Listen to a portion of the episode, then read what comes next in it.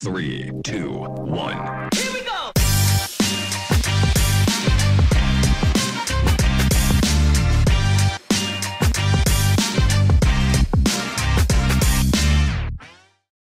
Hello and welcome back to the week nine episode of the Texas Private School Podcast. As always, I'm one half of your hosting crew, Wes Tolleson, joining you from the heart of Dallas, Texas. Walker Lott, my co-host, joins me from College Station, Texas. Walker, um, a fantastic week in private school football. More importantly, we got a fantastic opportunity to go out west to Midland Christian for the second time since we've been doing the podcast and go and finally cover some football. We have been asking, bordering on begging them. Oh, perfect. Begging them to go out there to watch a football game ever since we got to go see basketball. And it absolutely lived up to expectations. We cannot be more grateful to Midland Christian Mustang Network and everyone that made it possible. The hospitality was unmatched. It was one of the most fun weekends I've had this year. Walker, first of all, how are you? Second of all, uh, how is how is your experience along with mine out in Midland this weekend? Yeah, I'm a little tired, man. I'm still getting over all the flying and uh just, you know, tired, man. But it's been it's been awesome, man. So, thank you again so much to Midland uh, for doing that for us. It's been so much fun. Shout out to Midland Meat Co. I know Wes is wearing the hat. I am too. That dinner over there. If anyone's in Midland, go check out the Half Acre. It was phenomenal. Um, but yeah, thank you so much to Midland Christian. Y'all, no one does it like them. Uh, with their you know how they do their athletics their media side of things just the environment no it's the collaboration of all of those things together is just it's a unique place in a, in all the right ways um yeah, great time. Should be a vlog coming out. I don't know when. I'm almost done editing it, so uh, whenever that gets done, it will be posted. Um, but yeah, great time. I'm up on you. I no, you beat me in the picks this week by one game, but uh, the four game lead goes to a three game lead, which I'm still three games ahead. I just need to keep it. Yeah, exactly. That'll be interesting. Also, have to give a huge shout out to Wyatt Davis and Mason Vandergrift Yeah, for the second 100%. time. They basically gave us a tour of the school, which was awesome. These two kids are some of the most talented media guys I've ever I've ever come across. We brag so much on Mustang Network and what they do, you know, with graphics, with photography and videography. It's top notch, and in large part because of what these kids do. It's hard to imagine and you know conceptualize they're still in high school, but they do such a good job. So shout out to Wyatt Davis and Mason Vandergrift. Those two kids are awesome. Keep doing what you do and keep uh keep on rocking. But yeah, Walker, you bring up the pick records.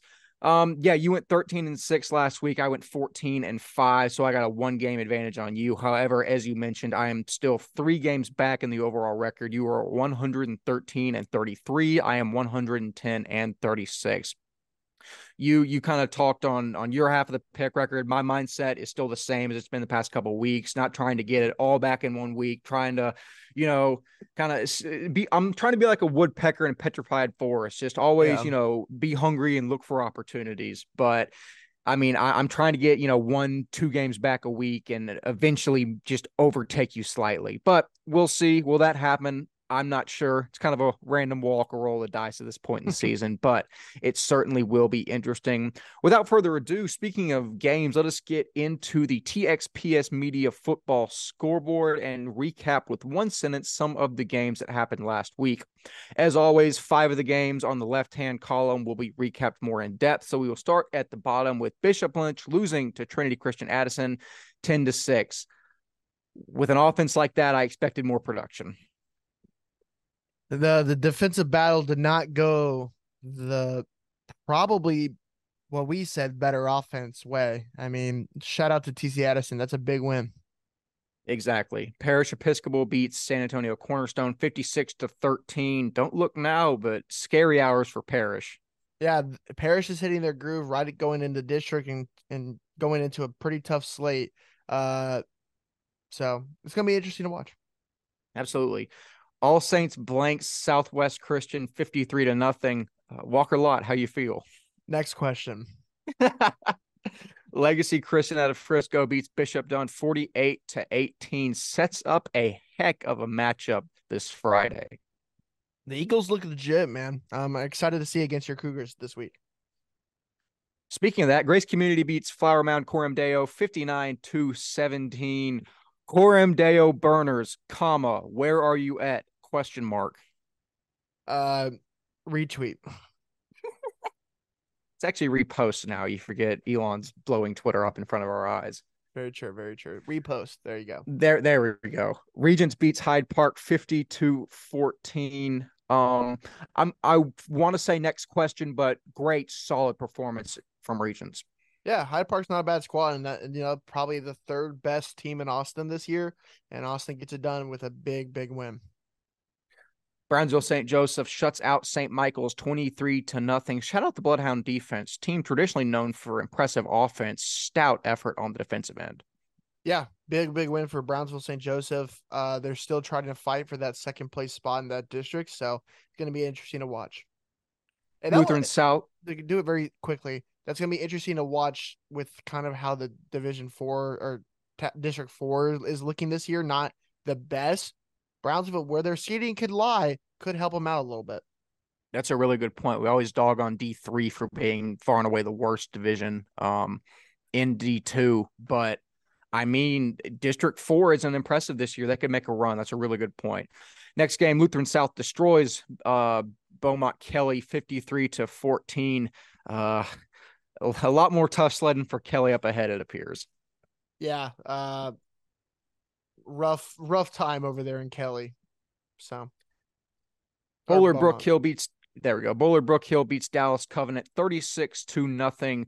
Uh, shout out to I, I get is alma mater a school that you graduated from? Is that the uh, I think that's the technical definition. Shout out to a former a former school of mine, Brook Hill. Great win for them. All jokes aside, I I am shocked you were shouting out Brook Hill, but you know every, every crazy times nowadays. Anyways, uh, great win for Brook Hill. Muenster Sacred Heart beats Temple Christian 17 to 14. Solid performance from Swarzinski and company. Yeah, it's a big win against one of the better Division Four teams, and that we've always said. So, uh, Sacred Heart's kind of hitting their stride later in the season. Good for them. Speaking of Sacred Hearts, Hallettsville Sacred Heart beat Shiner St. Paul 31 to 14. This seems to be the year for the Indians. It looks like there's a new king in uh the Division Four South, and it looks like it's going to be Sh- Hallettsville Sacred Heart. Brazos Christian gets back on track, beating Houston Northland 28 to 21. Demons excised following last year. Yeah, that's a big, big win over. Probably a probably was going to be a pretty good matchup this year. Uh, but yeah, uh, last second win for Brazos Christian goes their way and advantages last year. So good for them. Addison Greenhill beats that is right. It, yeah, it's it's Addison Greenville. It is or yeah, Green Hill. Green Hill. Sorry, I, I, almost got it right. Green Hill beats Oak Ridge 32-21. Uh, Coach KJ, can I get some swag? No, just kidding. I didn't pick y'all. Walker Walker Lott deserves the swag. Great win for Coach KJ and company, friend of the program. Uh, I'm gonna pull up a stat. I did not have this prepared. I'm so sorry. I'm so sorry. Uh, Green Hill's first district win since November 3rd, 2017. Wow. That's a big, big program win for KJ and the guys over there. there's any man to right the ship, I'm to put my put my money on KJ Williams. Shout out to Green Hill, huge win. Sticking with some SPC action, Houston Christian beats John Cooper 28 to 14. Good performance. John Cooper is is somehow underrated this year after a slow start. Great win for Brett Kilchrist and the gang. Yeah, man. Houston Christian looks really, really good. Uh, excited to see what they continue to do in Division uh 3A and in the hopefully the whatever state championship. Fort Worth Country Day destroys Cistercian 37 to 3. Um massive, massive win. I don't really have anything else to say here. Yeah, shout out to Andrew Edwards and company. It's a big win for the Falcons over there off uh Brian Irvin. Bel Bellaire Episcopal, Merks St. Mark's 41 to 3. Business as usual following that snafu against St. John's. Yeah, Bel Bellaire Episcopal is looking ready to go and is sharp going into this big, big game against Kincaid this week. San Antonio Christian beats San Antonio TMI 57 to 28 after some some really dark years for San Antonio Christian. Just solid wins this season. Yeah, uh, shout out to Talon Lewin and company. Big win for San Antonio Christian. San Antonio TMI going up to Division One is a rough time for them. Probably won't see them officially in there next year. Yeah, that's that's a good point. Grapevine Faith blanks John Paul II, 43 to nothing. JP2, it's it's time to blow it up. It's going to be interesting to see what John Paul does with this program. Um, I, I don't know where you go from here. Uh, the rise and fall of that program is something that like needs to be right out written about it for the years because in one year they had multiple division one talent guys and then they that next year they all transfer out and it's just it's it's that went on Jared Bradley to, that went to, is starting at Tech, Grayson James that started at Duncanville the next year. Man, Terrence Brooks, who's at Ohio, no, not at Texas. I mean, come on, that team was insane. Uh, but yeah, John Paul, man, what a, what a team, what a team. Just wild times at, at Ridgemont High. Prestonwood beats Nolan Catholic 70 to 12. Um, can't really take it. Great performance from Prestonwood. It, it is it is Nolan, but hopefully Prestonwood is taking some momentum into what should be a massive game against Parish in a couple weeks. Unless he threw one this week, I saw that Kellen Tasby's thrown for only two interceptions this year. That's a big, that's a good stat mark for him. Um, yeah, big, big win. 70 points, man. Wow. Big win wow. for Prestonwood. Absolutely. Wow. So Wow. So that concludes our TXPDS me- TXPS media, excuse me, football scoreboard recap powered by none other than Ryan Schroeder. Shout out to Ryan. But we will now move on into our five games of the week from last week with a quick recap of each of those, starting with Antonian at Central Catholic. And the Apaches are out for blood as they blank crosstown rival Central 42 zip. Jace Toscano throws for five touchdowns as Riley Strode accounts for two in the first half, as Central has zero, I repeat, zero answer to any facet of this Apache attack. Bode Ferguson had two pass breakups, 11 total tackles, and three quarterback hurries. And Michael Moreno and Landon Prouty also eclipsed the century mark on the ground. Moreno, or I think, yeah, Prouty um, on the ground. Moreno had over 100 all purpose yards. Walker, um, Antonian looks really good. And yep. we've been talking about how good St. Thomas looks. We kind of fell into that trap last year. I know Cardenas got hurt. That's a big reason why they didn't win. But Antonian, I think right now is proving that D1 South isn't a cakewalk yeah. for St. Michael's. Do you think there's any validity in that thought? I think there's some validity for sure. I would never count out the Apaches. We counted them out last year, and we pr- they definitely proved us wrong. So can't count them out. Um, I still think unless you know something happened in the last few weeks that I don't know about, I feel still think it's a full strength St. Thomas squad. So I I still would lean that way. But if anyone can prove me wrong, it's Jace Toscano and the Apaches, who Jace Toscano threw for four touchdowns and a half last game, or four total touchdowns. Yeah. Yeah, that's wild. Toscano is a heck of an athlete. And we've been talking about Riley Strode since he was a sophomore as well. I mean, seeing these kids develop into such great athletes as seniors, it's fun to watch. And I don't know, I I'm really hoping they continue to improve and set up a, just a fantastic game against St. Thomas. I'm very excited to see that happen. But that being said, that is the recap on Antonian at Central. The next game, Second Baptist at Fort Bend Christian. And don't look now, but Second Baptist is 2 0 in district as they knock off most likely their most formidable district opponent in Fort Bend Christian 22 0. Sophomore defensive back Adam Vessel had a pick six to start the game, along with three pass breakups and six tackles, as well as a block punt, just for good measure in there. Langston Davis also had a touchdown run in the second quarter, and Cannon Toon threw a touchdown to Jackson Powell in the Jackson Powers, excuse me, in the third. Also, Kelvin Baptiste at or Kel, is it Kelvin Baptist? Baptiste, I don't Baptiste, Baptiste. Baptiste, there we go. A defensive tackle had four sacks and a tackle for loss. That's four sacks at defensive tackle. Uh, that's a fantastic performance from him. Walker, I want to ask, looking ahead, are these still the top two seeds out of this district? Uh, SPS is definitely the number one seed in that district, especially at full strength. Fort Bend is going to answer that question with a win or a loss to TWCA this week. I think so. It's it's going to be interesting. That Fort Bend TWCA game has always it's not necessarily been interesting. Fort Bend has handled them uh, in the past couple years. This year, I think it has an opportunity to be closer. You know, we're actually going to preview this more in depth, so I won't say too much on it. But uh, Walker, do you, just definitively right now, would you would you think that Fort Bend Christian is most likely the two seed? I mean, I'm not trying to give away too much before we pick the game, but it it seems I don't know. I It's I, hard. I I think they're still going through some growing pains. So I wouldn't officially say um they're the second seed yet. No, I would not. I really wouldn't. It's interesting there, and there's still a wealth of you know legit D1 talent. Max Granville, Bennett Warren. I think Ivan Jimmy Ducksworth is is absolutely a college player. It's it's interesting. The talent's there. Um, there's obviously a young quarterback in Jack Malone. Romarion Tillman is a beast. Again, I'll I'll save a lot of this for when we preview the game. But I, I still think there's a lot that Fort Bend can grow into, and hopefully they get better as the season progresses. But Moving on into the next game to recap, we have Lake Country Christian at Trinity Christian Lubbock, and Trinity Christian is quietly six and one and two and zero in district as they destroy Lake Country Christian forty eight to seven. So Walker, Trinity Christian has gotten past their two toughest district opponents in dominant fashion. Do they pose a legit threat in Division Three?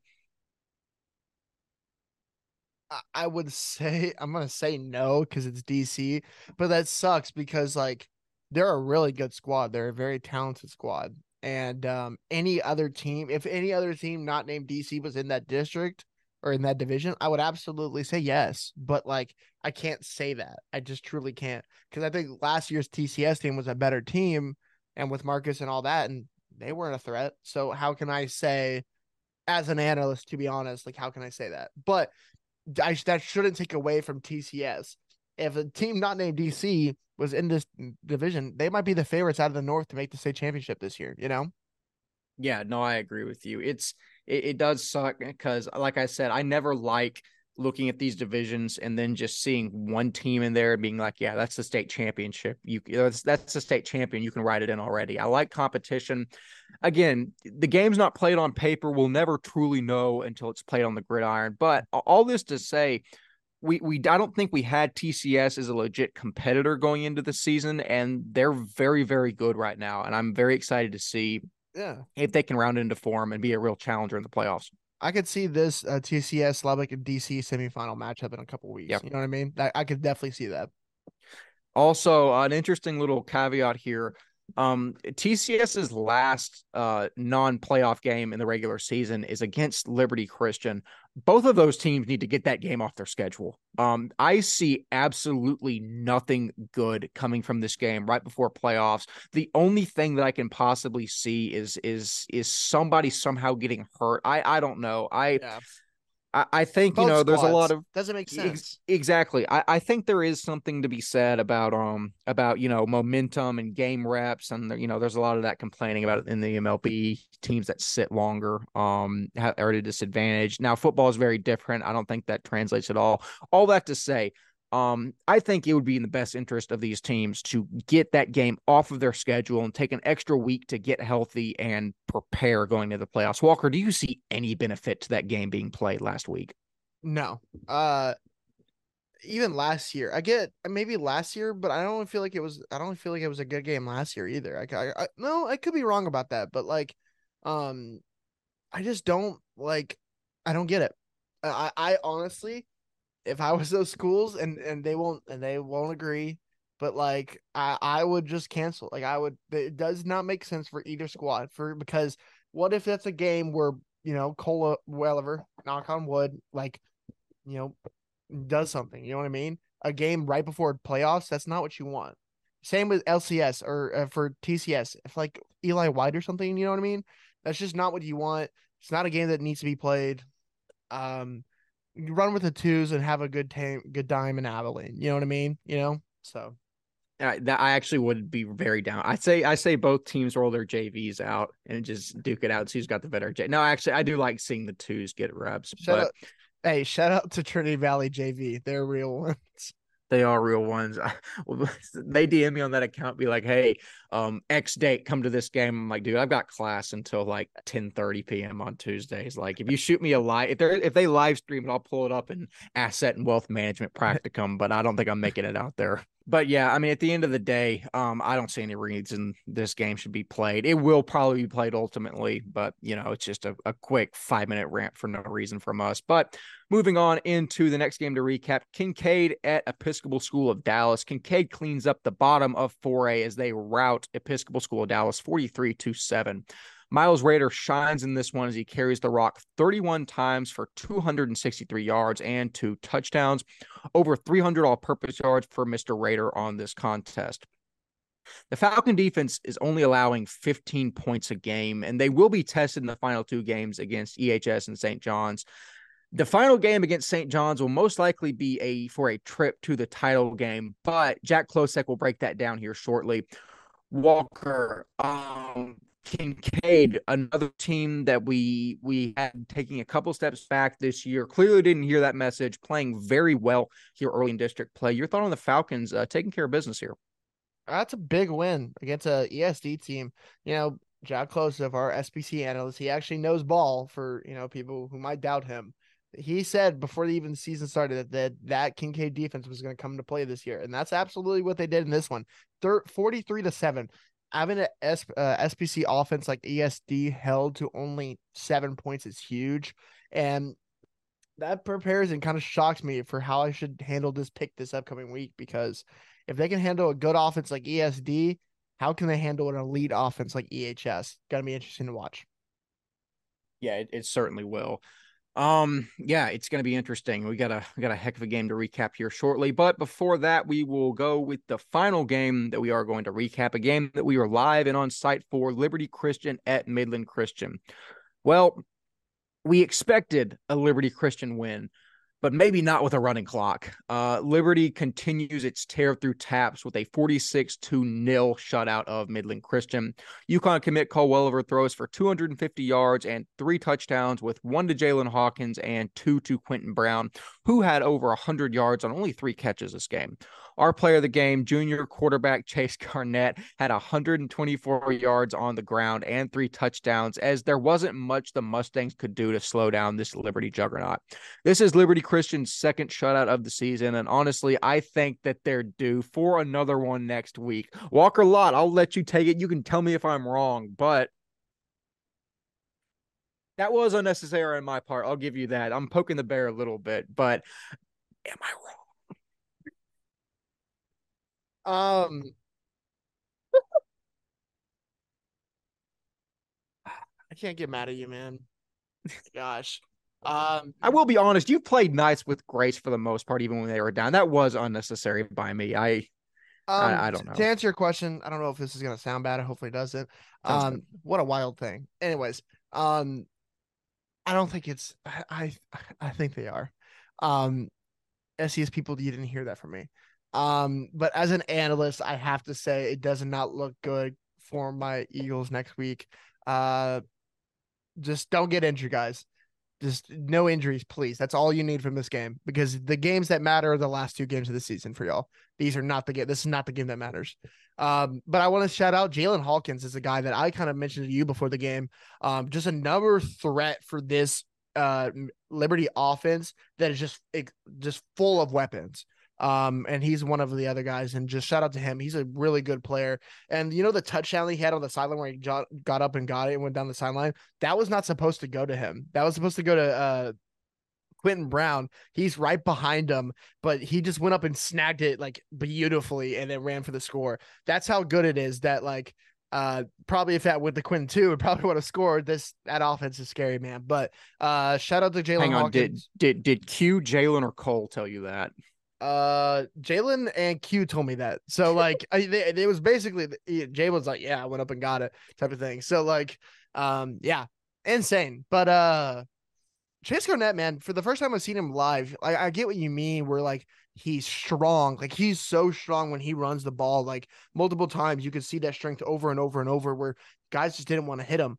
And then when you wanted to, when you finally wanted to hit him, he's so quick and athletic and shifty where he can go right past you, and you know his burst is insane, or he can go side to side and make make you miss. He's he's an sensational running back, and being only a junior, that's scary, man. You know, he reminds me of a little bit faster Sean Coleman. If that, if you think that's accurate.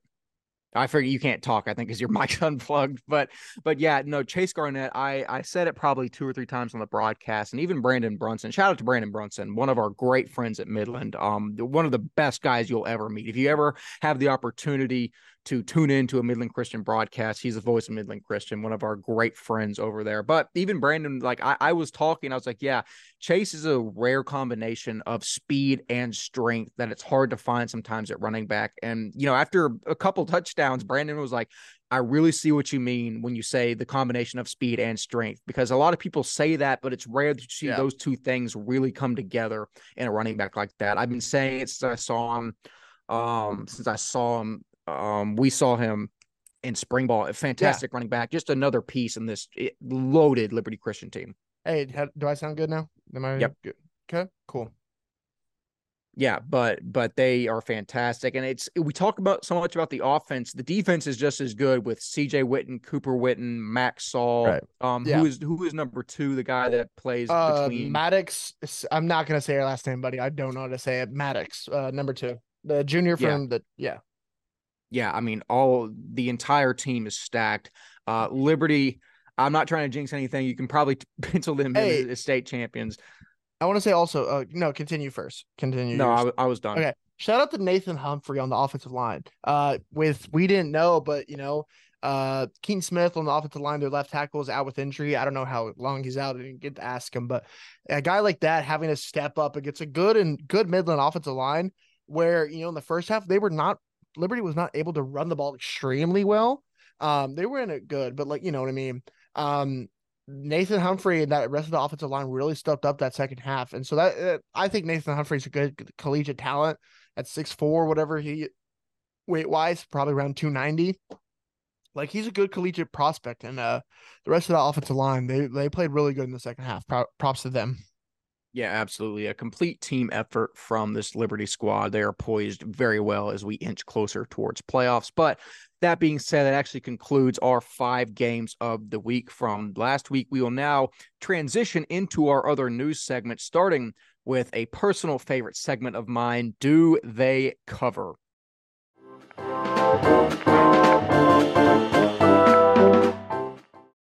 So, as always, four teams, four divisions, starting with D3, the original do they cover team, Dallas Christian. Last week, they did in fact cover the spread against Dallas Homeschool. This week, they are 34 and a half point favorites versus Brook Hill. Walker, I debated this one for a second. Um, wow. Again, far far be it from you to ever give props to Brook Hill. That being said, I actually do like Brook Hill as a program a lot. But uh, I'll give my pick first. Yes, they will cover. Continue. Uh, it, it took some thinking from me, especially after after um, Brook Hill blanked Covenant like 34 to nothing last week. All that to say, um, Brook Hill's better than I thought they were at the beginning of the year, especially with that uh, close loss to Grace. But it's it's DC. DC's probably gonna DC's probably gonna win this game in the neighborhood of of 65 to 14, if I had to guess. And now that I say that, they'll just end up shutting them out. But yeah, DC covers. Next game, does Parish Episcopal cover last week? They did, in fact, cover. This week, they are 38 and a half point favorites versus Nolan. Yes, they cover. Don't think twice about it. Yep. Continue. Does Liberty cover in TAPPS Division 2? Last week, they did, in fact, cover against Midland Christian. This week, they are 39 and a half point favorites against Southwest Christian. Yes, they cover. They cover this number all the way up to 48 points. Oh, man. Um, Dang, man. What I gotta do? Why, why does Liberty have to be in my district, man? Um, yeah, they probably do. Uh, I, I won't. they probably hold them under 48. I'm gonna say that. Hold them under 48. And then they're gonna drop 55. And that's what's just gonna happen. And it's just like, what am I supposed to do with my life? You know, it's anyway. how it goes. L- listen, I played I played in a district with Cedar Hill and DC for for three years. I mean, it's you, you, yeah. you got you go through some of this. You do. You do. We already, man. Anyways, continue. Dallas First Baptist this week is a 19 and a half point underdog versus Lubbock Christian. As always, we were actually previewing this game um, on the episode, so I'm not going to give um, I'm not going to give any picks here whether they whether they cover. You can fast forward to our coverage of them in the episode if you want to see that pick there. But that is the do they cover segment. Now moving on into our top 10 private school power rankings. Starting off with the overall top 10, um, Well, as it's on the screen, you can see nothing's changed. Um, all these teams, all these teams won except St. John's, and St. John's lost a game to. It, it wasn't Legacy. Cornerstone; it was Legacy. Yeah, I always get the the Independence mixed up, but yeah, um, Legacy Sports Sciences team, which is stacked. We're not going to drop St. John's below EHS because EHS lost to St. John's. Long story short, Walker Lott. We have a lot more rankings to get into this week. Any overarching thoughts on the top ten? Now, uh, I saw some people talking, you know, the Parish thing where why we put Parish above EHS. Second week, Parish deserves to be. They've been rolling since then. So, uh, but yeah, good good rankings. Exactly. Okay. And now something exciting. We actually have all of our divisional rankings done. Me and Walker sat down for about 30 minutes to an hour before the episode, banged all these out. As always, a, a good amount of thought goes into these. We're not just kind of mindlessly typing away. We we look at these from a lot of different angles, bounce ideas off of each other, and come up with the rankings. But we are now well into district. We figured it is time, starting with TAPPS Division One. At number one, we have Parish Episcopal. At number two, Houston St. Thomas. Number three, Antonian Prep. Number four, Plano Prestonwood. Number five, Tomball Concordia. Number six, Central Catholic. Number seven, Trinity Christian Addison. Number eight, Bishop Lynch. Number nine, Houston St. Pius. And number 10, Nolan Catholic out of Fort Worth. Walker Lott. Yet again, I always say these these make relative sense looking at them. Um, I think a point of contention might be Antonian Prep over Plano Preston Prestonwood. Your thoughts clearing any of that up? Yeah, I think it's gonna be um that's the only one that you can like kind of be like, okay, what does that mean? But you know, you know, San Antonio Antonian Prep is six and one. Prestonwood's five and two. We kind of went with the higher seed, and Prestonwood and Antonian's playing some really good football against some good public schools. Um, ex, you know, they've been really good in district, and uh, man, you know, St. Thomas is very high up there for a reason, but Antonian doesn't look bad at all. Prestonwood, I still also isn't bad at all. Um, and you know, these the top four, you know, we have them where they have them right now. It might be switching at the end of the, by the end of the season.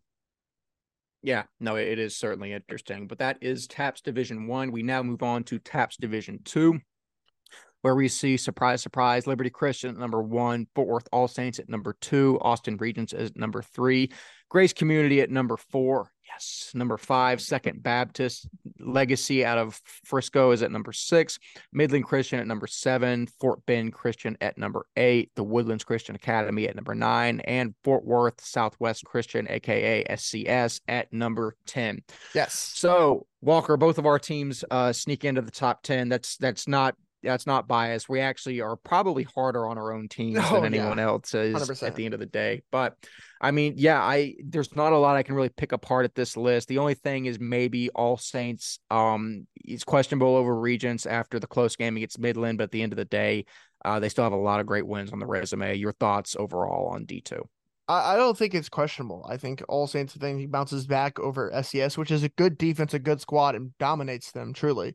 So I, I don't think that's a question mark. I think Regents is still good, but they've always had questions about, you know, they don't play that many tough teams in their district, and you know, they kind of have that fatigue going into the, you know, playoffs and all that. I think that number one and number two are good for their reasons. Three is really good as well. Um Grace Community, I think that might be y'all's highest ranking since we've started doing the rankings. So what for 40 years, this is the best squad y'all have had. Congratulations. But um yeah, I think I, we'll talk about this a little bit more because of course D2 is more like tough. Uh yeah, Grace I think deserves it. Number six, number versus number four this week, gonna be a good matchup. And yeah, I think that's a really good division two rankings. I will say this is cool to me because I specifically remember in high school, um, whenever I would see, I didn't even really know who the.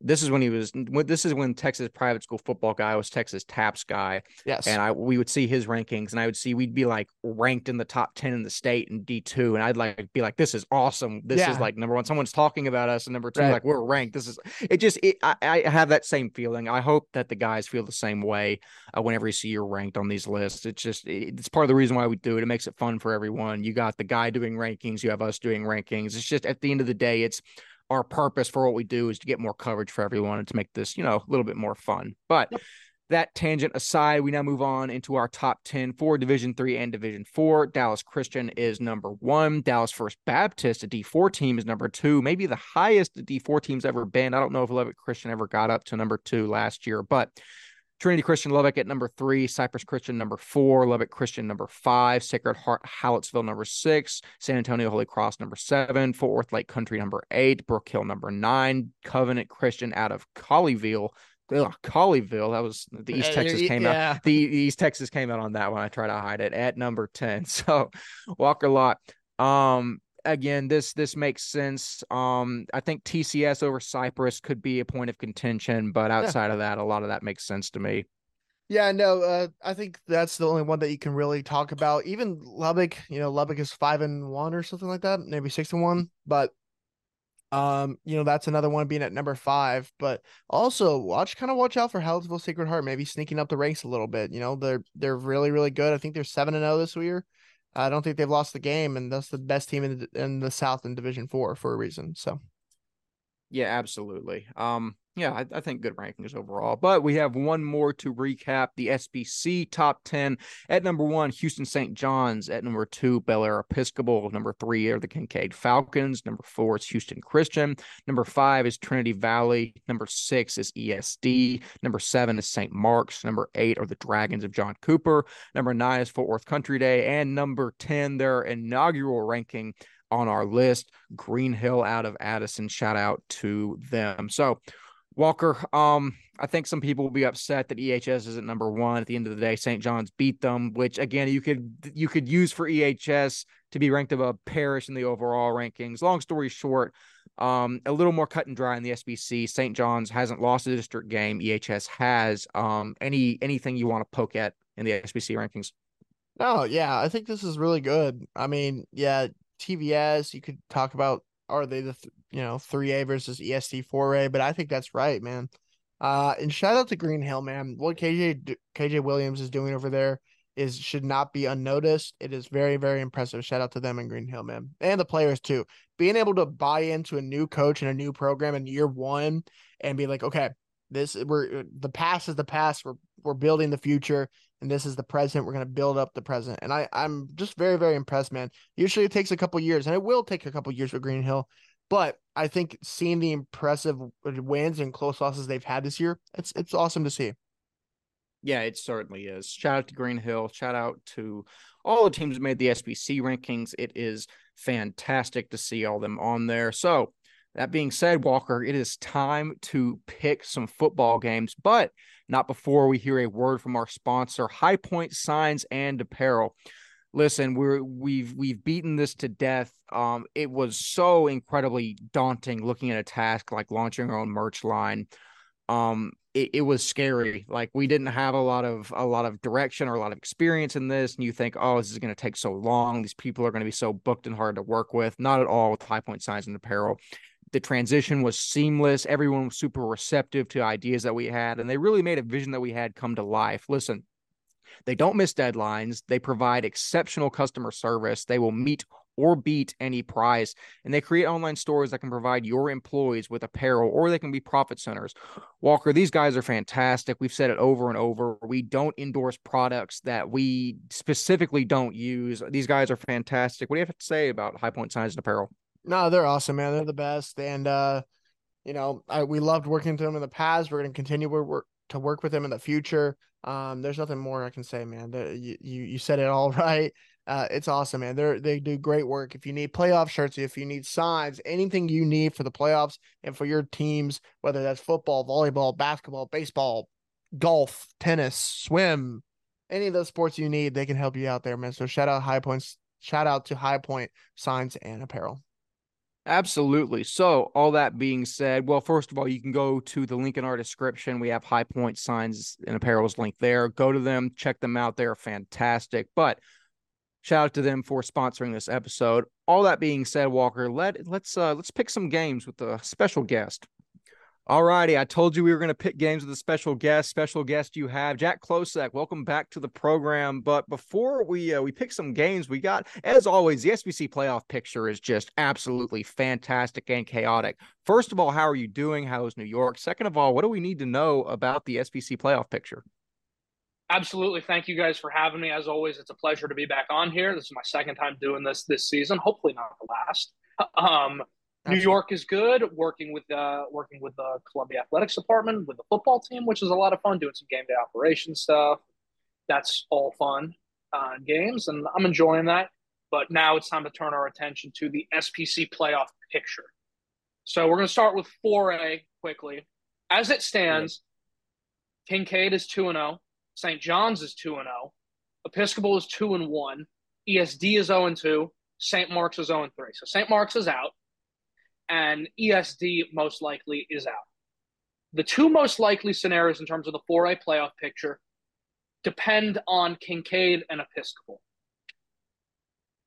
If Kincaid wins this Friday against Episcopal, and if St. John's beats the Episcopal School of Dallas, both St. John's and Kincaid would be going into title, or excuse me, would be going into week 10 at 3 and 0. There's a couple different ways this could go. In 2011, a similar situation happened. Kincaid and Episcopal were both, excuse me, Kincaid and St. John's were both undefeated going into week 10, and they played that game as the SPC championship game. Mm. Now, I'm not sure if history will repeat itself there, but that's one possibility. Another possibility St. John's and Kincaid could just play back to back weeks, or maybe they could make some sort of alternative arrangement. I'm not privy to exactly what's the plan there. So that's the scenario number one that's probably most likely. The other scenario that, that is also somewhat likely is if Episcopal beats Kincaid and St. John's beats ESD, Kincaid would have to win against St. John's in week 10. If that were the case, you would have three teams at three and one. Then it would be a three way tie, and the two teams with the best point differential within the Kincaid Episcopal game, the St. John's Episcopal game, and the Kincaid St. John's game, the two best teams out of those three would make the title game. Where it gets really wild is if St. John's loses to ESD, Kincaid beats Episcopal, and mm. Kincaid beats St. John's. Then there would be a three way tie between ESD, Episcopal, and St. John's at two and two. Whoever had the best point differential out of those three, again, within those games, would be Episcopal, ESD, St. John's, ESD, and Episcopal St. John's. Whoever has the best point differential out of those three would then play Kincaid for the title game. And the final scenario, and I just want to check my notes because I wrote this out, um, and maybe had a little bit of help talking. No one, no people. one else does this for Ian. Like, no, this guy is the best that there is. Just everyone understands that. Continue, please. I got, I gotta, I gotta try. So the final one would be Episcopal beats Kincaid, and St. John's loses to ESD. Okay. Then the winner of that would the, the winner of that uh, would likely go to the title game because then Episcopal would be three and one. Kincaid and St. John's would be two and one going into week ten. The winner of that would be three and one. The loser that would be week or would be two and two. Um, two, and two. That's correct. So personally, I think the first two scenarios I mentioned are probably most likely. I mentioned the, the final two just you know to be to be fun and to think about it. But I think what you're I I, I don't think it's not a game we're picking, but um but I'll give my pick. I don't think St. John's uh, loses to ESD this Friday.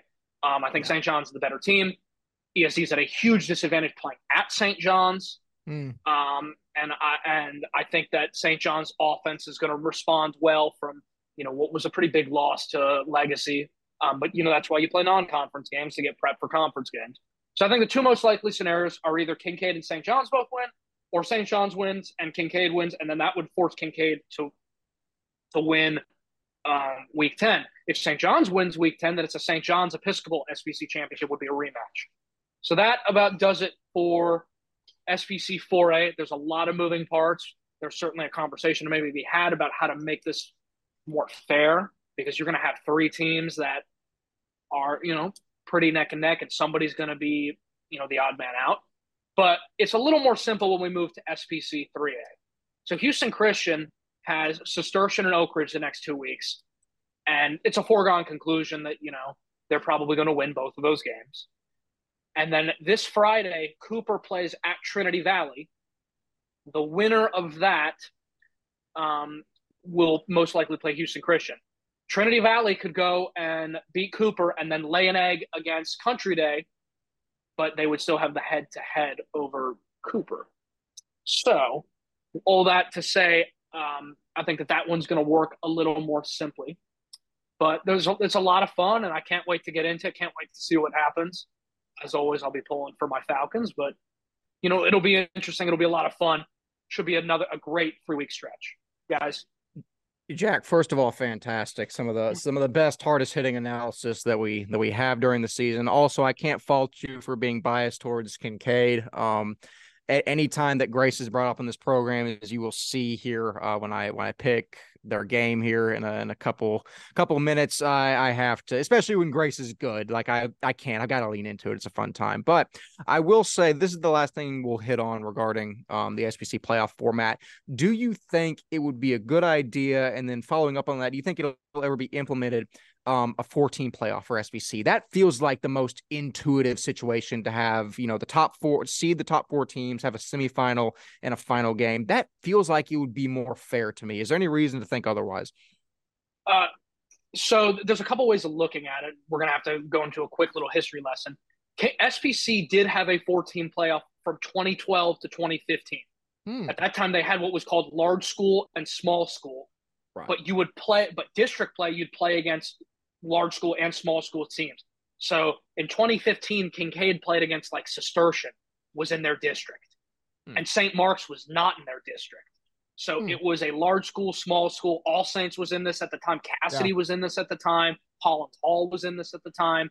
So I think the last year they did the playoff picture, the four teams in the large school playoff were Country Day, St. Mark's, Episcopal, and Kincaid. Kincaid ended up winning that. And then what happened was they got rid of that. And at the time, they were only playing a nine game regular season instead of a 10 game that most teams play now. Although some teams do play nine games and, and uh, uh, use a bye week. I'm used to not. I'm used to not using a bye week. Um, that was something we never did when I was at Kincaid. Something that probably never happened at Kincaid, which I, I kind of like. I liked playing every week. I like you know give the guys as many games as possible. Um, and then in 2016 they divided up into SPC 4A and 3A by uh, by classification. And at that time, SPC 4A began as Kincaid, St. Mark's, ESD, St. John's, Episcopal, Houston Christian, and All Saints. All Saints was booted from SPC or left. I don't know too too much about that. I think they were booted, and then they went and played Indy after 2016, and then 2017 it moved down to one, and then 2018 and 19 Green Hill moved up which was not a good decision because I don't Green Hill didn't win didn't win a conference didn't win a district game. In fact, Green Hill won their first district game. They beat Oak Ridge last week. They won their first district game since November 4th, 2017. Put that in context. I was in eighth grade in November 4th of 2017, and I'm a sophomore in college now. So that's you know that's a big throwback. Um, and then Houston Christian dropped out after the 2021 season.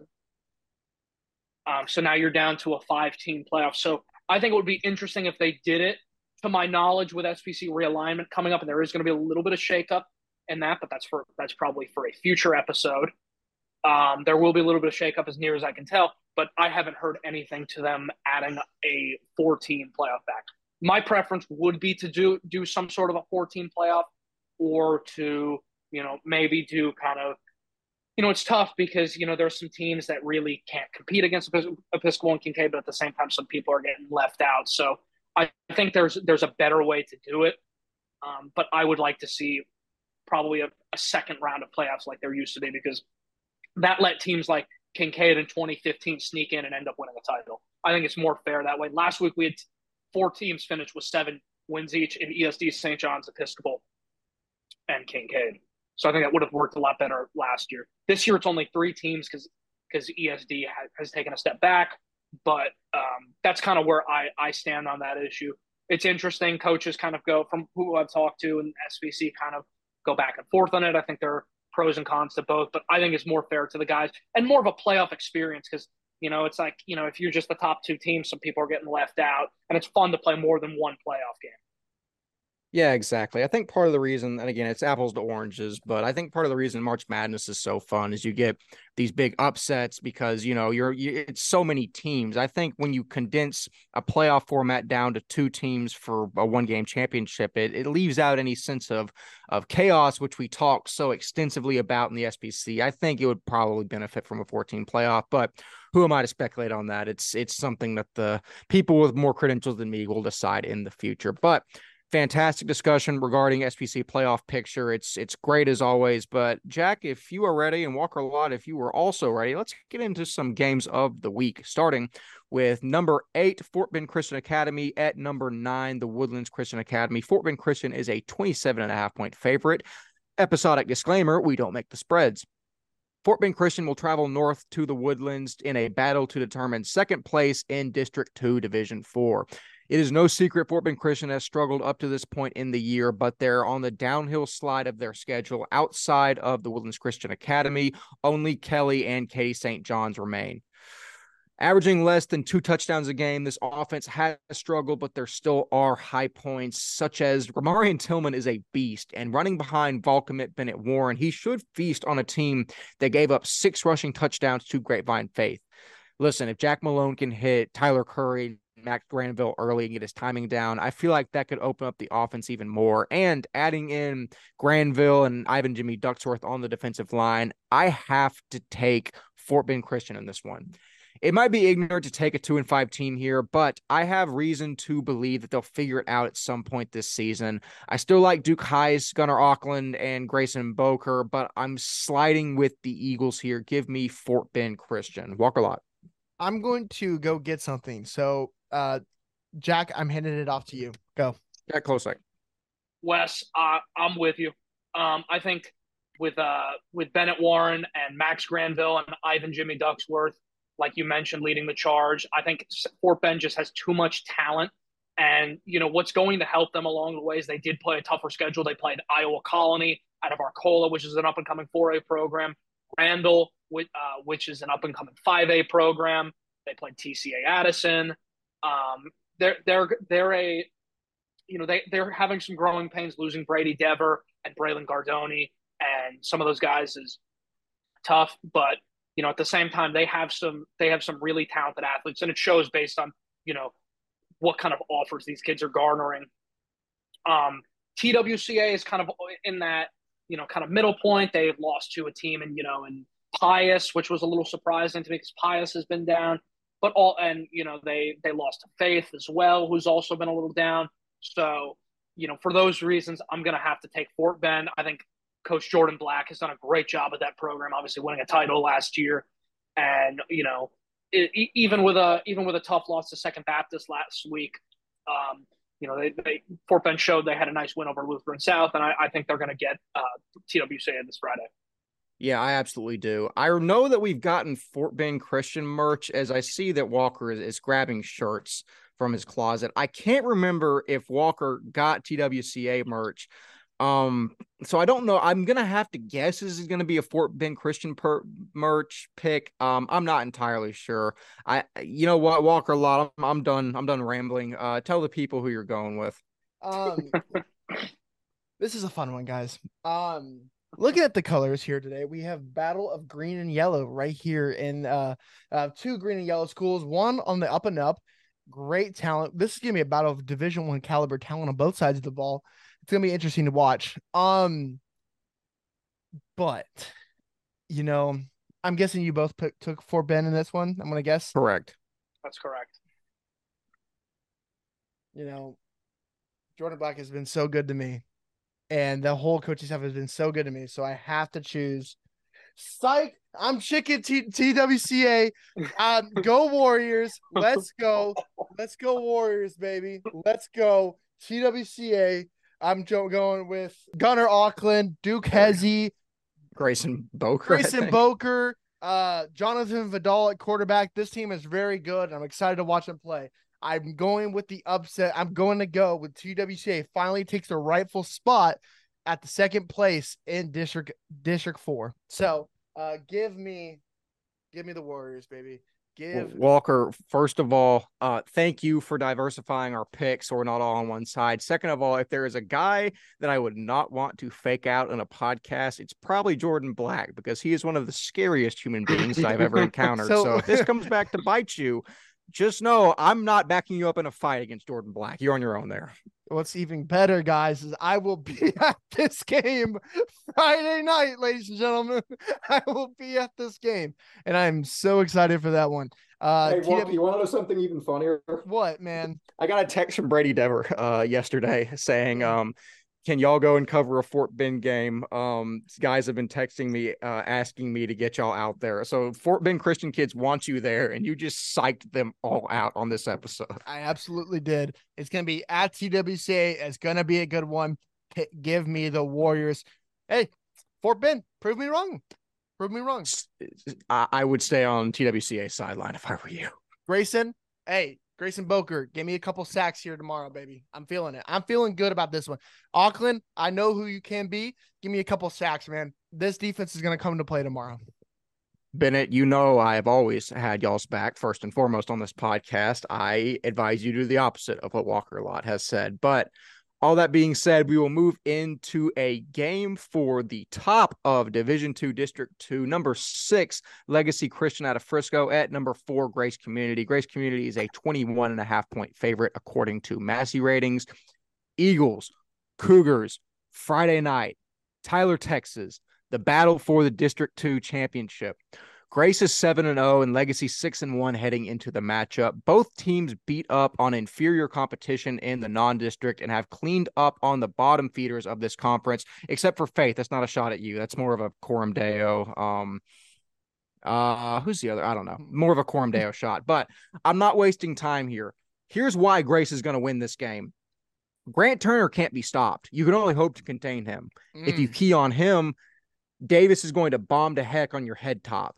Harmon and Taylor are going to bash your skull in if you try to run up the middle, and Heck is going to come in on the defensive side and earhole you if you try any cute crossing routes. Shock them forever. Grace Community, Grace Community, Grace Community, ready to roll. Grace Community wins this game. Grace Community wins district for a second straight year.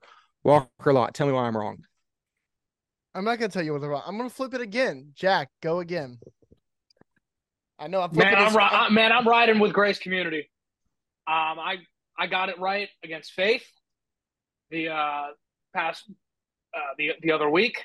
Um, I think you know we talked about the last time we talked about Grace maybe playing a not so great schedule.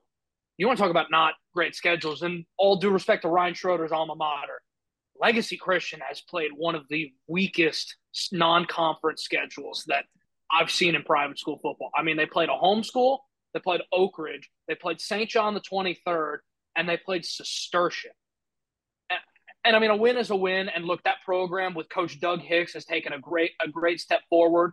And in fact, their former offensive coordinator, a guy named Colt Peavy, is the offensive coordinator at Lipscomb Academy in Tennessee, was a really good school. That's where uh, Trent Dilfer was the coach, I believe, before he went to UAB. And they have some very talented pieces. I know that they had a kid that they sent to uh, uh, Ole Miss, who's uh, took a PWO there, who actually is friends with a good friend of the podcast, David Cody, who now goes to Ole Miss. Um, so that's not to knock legacy because from where they were the past couple years, they've taken immeasurable steps forward, and that starts with the coaching staff. And you know they had a, they had another coaching change, um, but Coach Hicks over there has done a great great job. So that's not to knock them there, but I think you know the games at Grace, which you know making that trek from Tyler or excuse me from the Metroplex to East Texas is can always be a little treacherous. A much But I- prettier place to play, might I add. I, I haven't spent any time in Frisco, Texas, so I couldn't tell you. I have played. I have spent some time in Tyler up in the Piney Woods, and it is it is quite beautiful up there. Absolutely. Um, Tyler actually has a special place in my heart. My younger brother won a uh, Little League uh, Texas State Championship at Faulkner Park in Tyler. My brother represented the 2018 team that went to the Little League World Series. That's a little fun fact I don't think I've mentioned on here. I, I grew up playing little league ball at Faulkner Park. I spent about ten years of my life playing ball there. That is that is awesome. It's a know. very cool venue.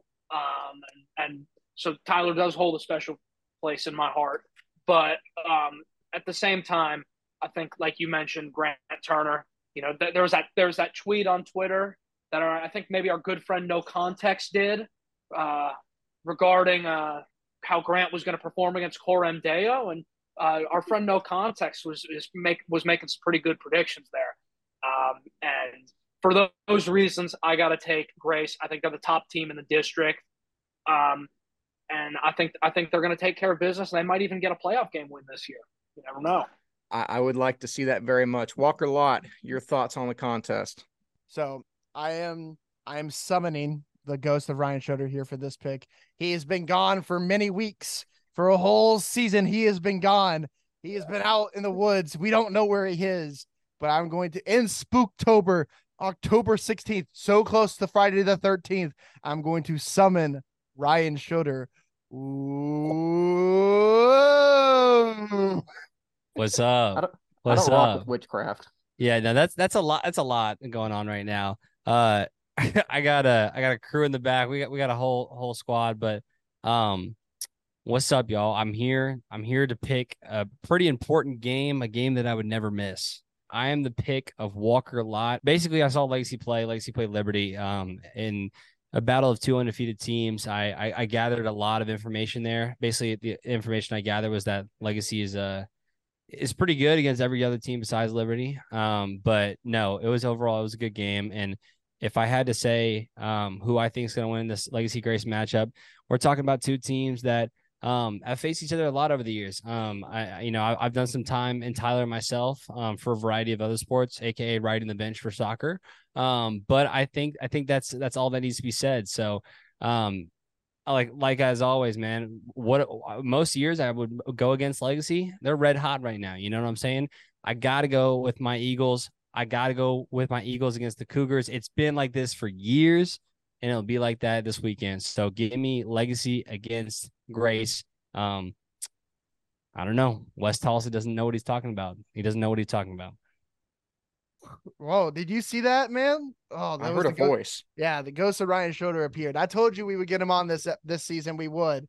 Um, and yeah, here he is. So thank you to the ghost of Ryan Schroeder for appearing, uh, for picking it. I am absolutely going to pick uh Legacy Christian in this matchup. You know, uh, what are your Grace Cougars after the other game we against Grapevine Faith? He said, I took that personally. Okay, you about to take this L personally too. Give me for uh Frisco Legacy. Give me this one. Sorry, sorry, Wes. Can't go get GT, this one. GT, Dylan, Blake, y'all hear that? All right. All right. I want that. I want that clipped. I want to, I want that in the locker room. But I mean, all, all that to say, um, it's going to be a good game. I, Oh, I love it. it's gonna be a great one. Yeah. Legacy, and again, I didn't talk much to Legacy. They're fantastic. They I like seeing them be competitive. It's going to be a great game. We've already spent a lot of time on it, but very excited. If I wasn't going to be at the best Division Four game I've ever seen or had the opportunity to cover, I'd absolutely be in Tyler this weekend. So good luck to my Grace Community Cougars. Go shock the world. Moving on into the next game. Uh, it's actually it's John Cooper at Trinity Valley, the number eight versus the number four team. Trinity Valley is a 14 and a half point favorite. A trip to the SPC 3A title game is on the line Friday in Fort Worth as the Dragons try to complete the turnaround of the century. Jack Klosek, you're a little more well versed with SPC than I am. Uh, tell us what we need to know about John Cooper going to Trinity Valley. Yeah, Wes. So John Cooper has done wonders since they started the season 0 and 3. I don't think any of us thought, even though we may have predicted that John Cooper was going to be down, I did not have them dropping three straight to TWCA, Cypress Christian, and even St. Mark's. And St. Mark's has proved to have not a great season at all. But, you know, they bounced back strong, took care of business. They had a little bit of a scare against Green Hill, but took care of business against Cistercian and Oak Ridge and then won a close one against Fort Worth Country Day, where Dean Calhoun showed why he's one of the best running backs in his class in private school. He took that game into his hands. Great players um, take control of the game late. And, you know, as Walker Lott has mentioned on here before, Dean Calhoun showed out and showed why he's such a great player. So, with all that aside, Trinity Valley, since losing to Houston Christian, has, hasn't really played anybody. Um, and anybody that they've played, they have just demolished. They played St. Andrews last week, who's an um, who's an independent team uh, in SPC right now. They're an SPC school, but they're playing an independent like freelance schedule. They've taken care of Oak Ridge and Green Hill and Cistercian. Um, but I'm still bullish on Trinity Valley. behind Gavin Park, Parkhurst, uh, Ben Negishu, whose production maybe not quite. I don't want to. I don't want to. You know, it's two really talented running backs between Dean Calhoun and Ben Negishu, but somebody that can rival Calhoun's performance on the ground. Jacob Maynard, Will Scott, Carter Lay, all those guys, and the talent that Trinity Valley has. You know, even though Santiago Fernandez is coming back and Dean Calhoun has been a presence this entire year, I think Trinity Valley gets it done in Fort Worth. John Cooper's we've talked about has to make that trek up I 45 to Fort Worth, and I think Trinity Valley wins.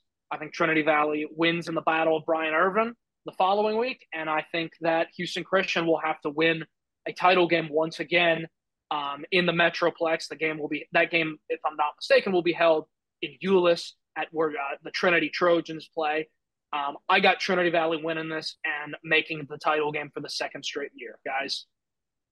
Yeah, I mean, I I agree. I like Trinity Valley a lot. It's listen with the way John Cooper's turned around, it wasn't an automatic pick for me um, especially with Trinity Valley dropping that game to Houston Christian. And John Cooper played Houston Christian pretty close. Like it's not a foregone conclusion in my mind. A stat I thought was interesting Santiago, sophomore quarterback Santiago Fernandez, started the season for the Dragons. He um he made his first appearance last week since September the 8th against St. Mark's. It appears, and again, I'm just saying what the stats on Max Preps tells me. I have no sources, could be wrong.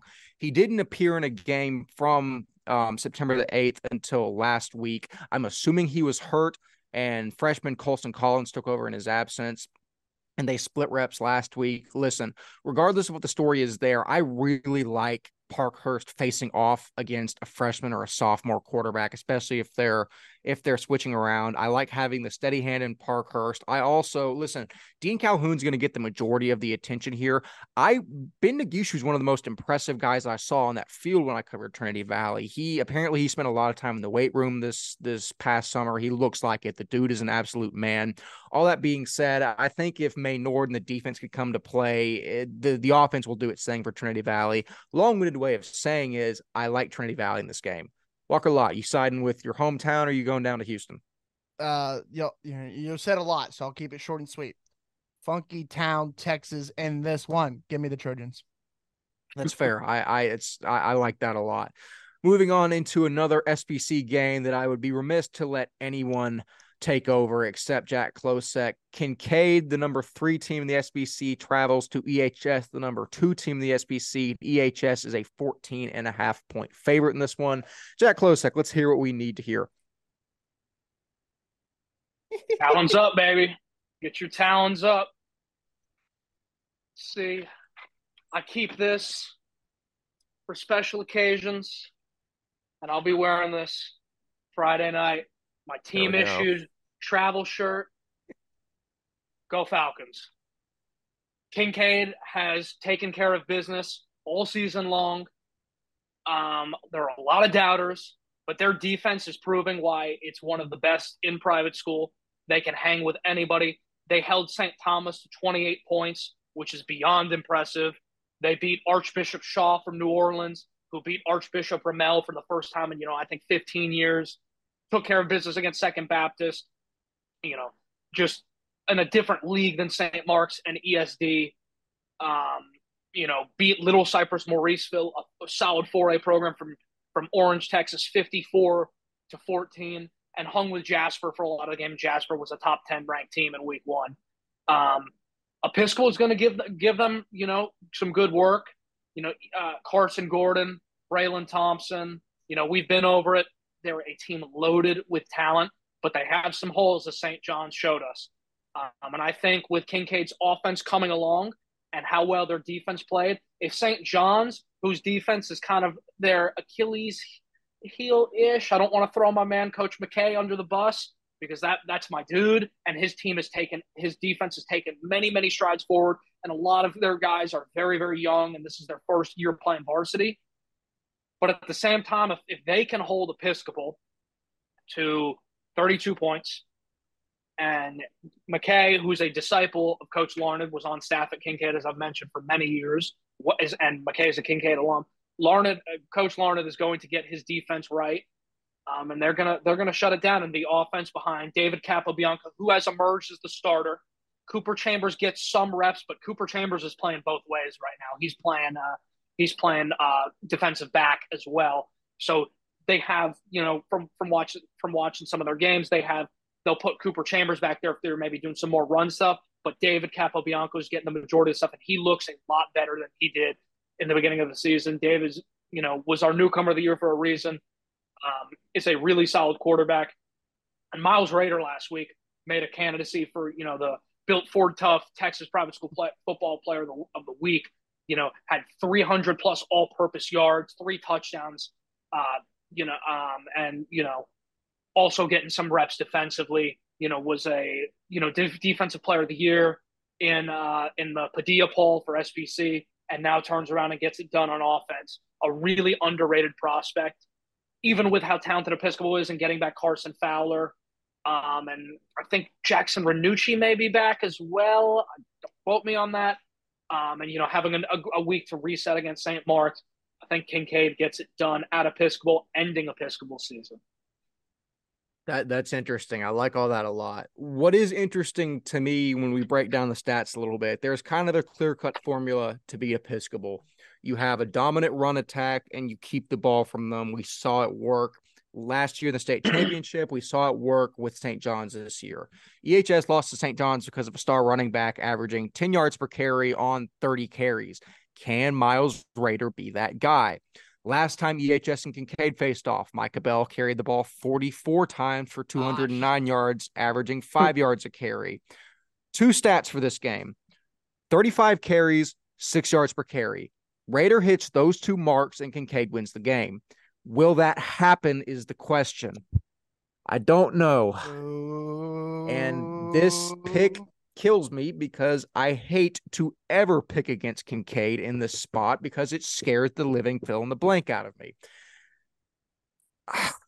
I the game's a coin flip in my opinion, and I'm going to take the team that has no excuse to lose this game in EHS. I'm to start. I'm to side with Episcopal.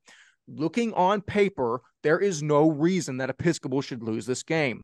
The game's not played on paper, though. We will see. Listen, Carson Gordon is one of the most insane athletes I've ever seen in my life.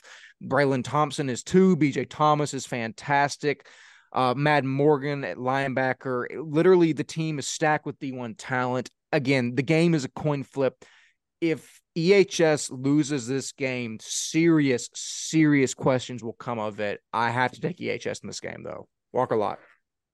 I really thought you were going to go the other way on that. Um, I, I almost talked myself so, into it. So did I. um, man, you know, this was a game that last year you talked about the last year how Michael Bell carried the ball 44 times. I talked about it many times in the off season, the preseason, and during the season. How demoralizing that loss could be for a football team. Getting the drive that was around what what Jack 15 minutes 15 minutes i think it spanned like from you know like 11 minutes left in the or, er, no eight minutes left in the third quarter to like five minutes left in the i i can not really do the math off, off the top yeah. of my head but it was a it was a long drive and it ended in a field goal like yes like it does so like that is one of the worst ways to lose a football game I've ever seen is not being able to stop the run three yards at a time, just over and over and over, and just it that hurts any team. I've said it for the many year many times this offseason, preseason, like I just said. How does that affect the team? If you were good, it, you you you think of that and be like that will never happen again. And then like you just said st john's happens where cole allen the superstar that he is runs the ball all over them and then they win the game.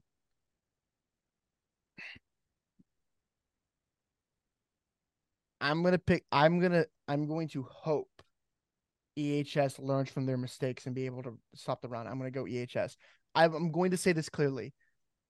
To I hope EHS does not forget what happened last year. If they do, I mean, I will, I will, I hate, like you just said, Wes, going against Larned is one of the worst decisions any man can make in their life because he knows how to coach a game and he knows how to run SPC. But kind of like your thing, there should not be a reason EHS loses this game. They have the talent on their side, the, the the ball players. If you like you said, if Renucci is back, that is huge for Bellaire. Um, I don't know for sure, but I'm not sure about that. I may have seen that. okay. I'm not sure. Anyways, like Barty, Logan, uh, Logan Barty, BJ Thomas is playing well. Gavin Sampson, everyone, they're playing good football right now. EHS, I hope remembers that pain they had last year, and I'm going to hope that they do and take that and say, not this time. We're not letting you do it this time. And I'm going to go with the the Knights in this one. According to Twitter, Renucci is back, so I was right on that. That is huge. No, yeah, no excuse. Um, yeah, yeah, Walker, you you can tell the absolute fear um for both of us in this pick. I I, I don't like it. Anytime I have to pick against Kincaid, I don't like it, even when every sign and analytic points towards the alternative. I'm gonna I'm gonna take EHS here. It's gonna be Is it interesting, at, but E- it's at EHS too this time, right? it is at That's EHS. correct. Literally, yeah. We'll see. And it's a It's and it's Episcopal's final game of the year as well.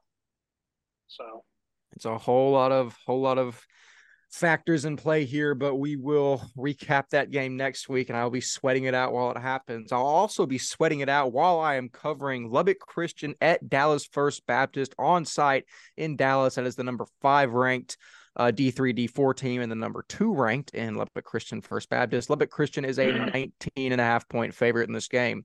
The two top dogs in D4 will square off on Friday as the Eagles travel east to the Metroplex to battle the Saints. Lubbock Christian is nearly perfect on the year, an open district with a 55 to nothing shellacking of my old hated rival Tyler TK Gorman. Quarterback Welker Horn is out for at least a month following an injury sustained against Sunray. Wide receiver slash safety slash whatever you need him to play on the defense. Luke Lee has stepped in at quarterback, accounted for four touchdowns in the win versus Gorman last week.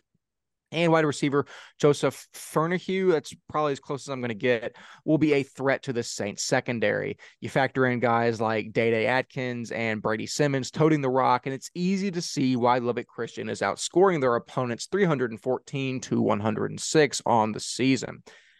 However, McCoy, Sadu Robinson, Mitchell, Kaysen, nobody has stopped this air attack this season, and it will face its toughest test here on Friday. Listen, there's going to be a billion points scored this game, but I think First Baptist scores just a few more. Give me the Saints in this matchup. I told uh, Coach LeBorn, for better or for worse, I'm not picking against Dallas First Baptist the rest of this season. Maybe that was slightly out of spite after they clowned me for for not picking them week one, but I, I love Dallas First Baptist. I also love Lubbock Christian. Regardless of the outcome, this game should be incredibly close. One of the most highly touted D4 games that I have ever seen previewed. But I like the Saints here. Walker Lott, your thoughts? this is a huge one. Um, because this is a lot of implications. Because of course, in our opinion, this game will be played again in the semifinal matchup whenever that is down the line. These are the two best teams. Sorry, Hallettsville, you're probably number three in D D four, but the offenses that both these teams have put up this year is insane. This also shows if one of these teams wins outright big, like outright, that is a statement for how Division Four will go this year, and it's going to lose morale for the other squad going into the rest of the season.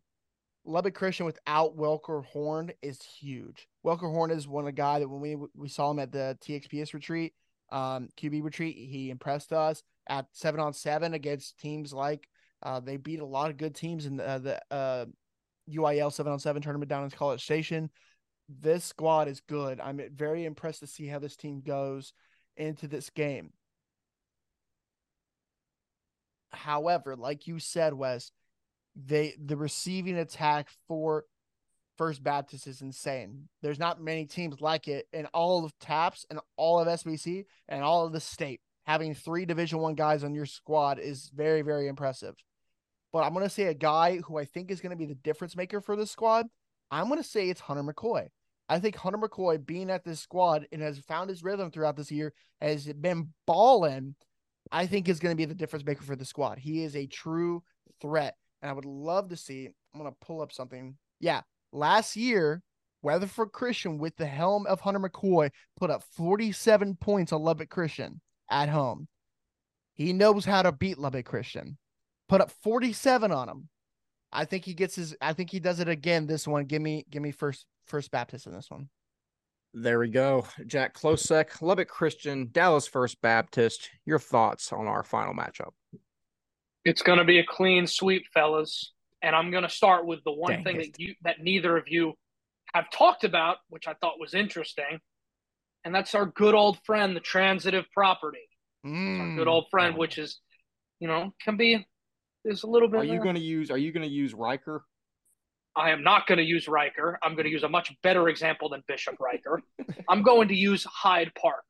Mm. First of all, punching two levels, not one, but two levels above your weight class says a lot about both of these programs in Lubbock Christian and First Baptist. You're able to go out and beat Hyde Park, who's a decent, um, you, you know, Division two team. I think Phil Dawson is their head coach, who was the NFL punter. And, you know, Hyde Park had a huge turnaround last year. They're going to be a playoff team this year. That's very impressive. If you look at, you know, what constitutes a Division four to a Division two team, you know, and you're able to go out and win, very impressive. Says a lot about both these programs. However, Lubbock Christian against Hyde Park in week one was a much closer game. It was 30 to 20 in favor of Lubbock Christian.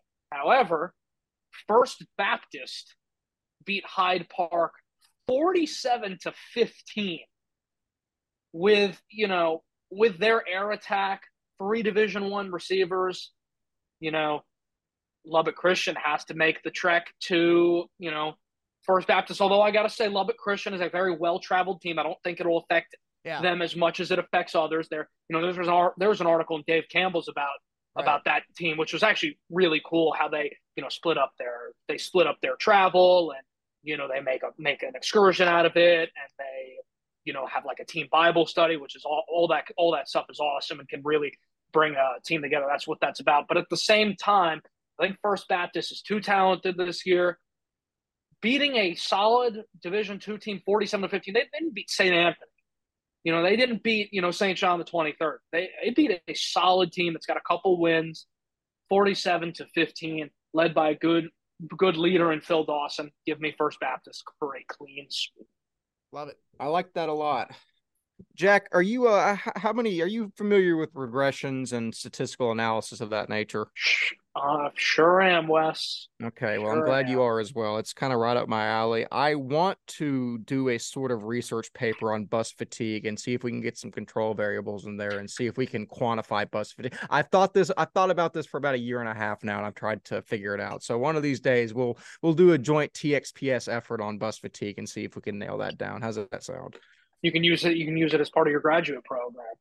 Fa- Yeah, I, I don't know. I don't know if they'll take I, if I can wrap it to finance somehow, I'll figure it out. But yeah, no, I mean, I think that's uh, you know, I'm I'm nervous anytime we're all on one side of the aisle in terms of in terms of a game. But regardless, this is going to be fantastic. Two incredible teams left in any division in TAPPS, alone D four. It's going to be fantastic. But guys, that is actually all of the information we have to cover for this episode. Jack Klosek, first of all, thank you for coming on. Fantastic analysis as always. The best SPC mind in the game, if I do say so myself.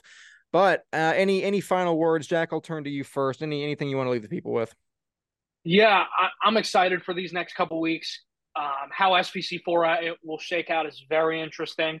Think it'll be a great one this Friday night. Kincaid versus Episcopal is always a fun one. It's great for the communities of both schools. It's you know I have great memories from my games from it. I actually I never lost to Episcopal as a varsity player, so and um, you know I played with a lot of a lot of these guys that are seniors now at Kincaid. We had a lot of sophomores um, when I was a senior, so I'm really excited for those guys. I'm also, you know, I think what St. John's has done is very cool. I think they're going to get a nice win over ESD. Kincaid, St. John's, and Episcopal all being very competitive is awesome. At the same time, going down to 3A, um, what Houston Christian's done in their turnaround, going from three and seven to a team that's going to waltz into the title game with an undefeated district record is is unbelievable. Trinity Valley versus Houston Christian is going to be a very evenly matched game. Should Trinity Valley win, I don't want to count my chickens before they hatch. Um, but I think Trinity Valley is a really talented team, and I do I do think you know you know their window is this year, and you know, and next year they have some some twenty because Parker's a twenty five and Negishu's a twenty five, um, so they have a little bit more on their window. But it's fun to see teams, you know, like Trinity Valley or Houston Christian or um, you know St. John's. For a lot of my time when I was at Kincaid, those were kind of bottom of the barrel teams. It's fun to see kind of the arc of it turned back. So I'm I'm excited as always. Looking forward to uh, the space Friday night hopefully I'll be a happy man when Kincaid beats Episcopal, guys. Absolutely. That that hopefully hopefully we're both happy with hopefully we're all three happy. Um and and you and y'all can win, Grace can win, and SCS can do the impossible against Liberty Christian. Walker Lott. Any anything you wanna you wanna leave the people with? Man, we just we just dropped a touchdown pass. Didn't get the Chargers right now. Cowboys, man, what are you doing? We, we're settling for three. Anyways, we'll you'll know the result by the end of this. Anyways, I'm so scared about this week.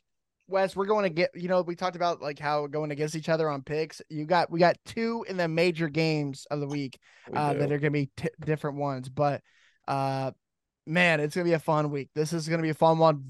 A lot of implications for a lot of things this week. Yeah, absolutely. It's, uh, it's going to be a fun time. But, boys, I got a kayak to set up to go set on the Red River tomorrow. So we will get out of here in a timely fashion. As always, I have been one third of your hosting crew, Wes Tolleson. Walker Lott and Jack Klosek have fantastically been themselves. We will see you in the next episode. See you later. Three, two, one.